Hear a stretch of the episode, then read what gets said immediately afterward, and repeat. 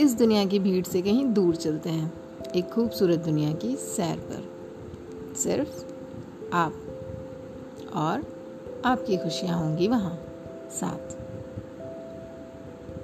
stadium विदानाया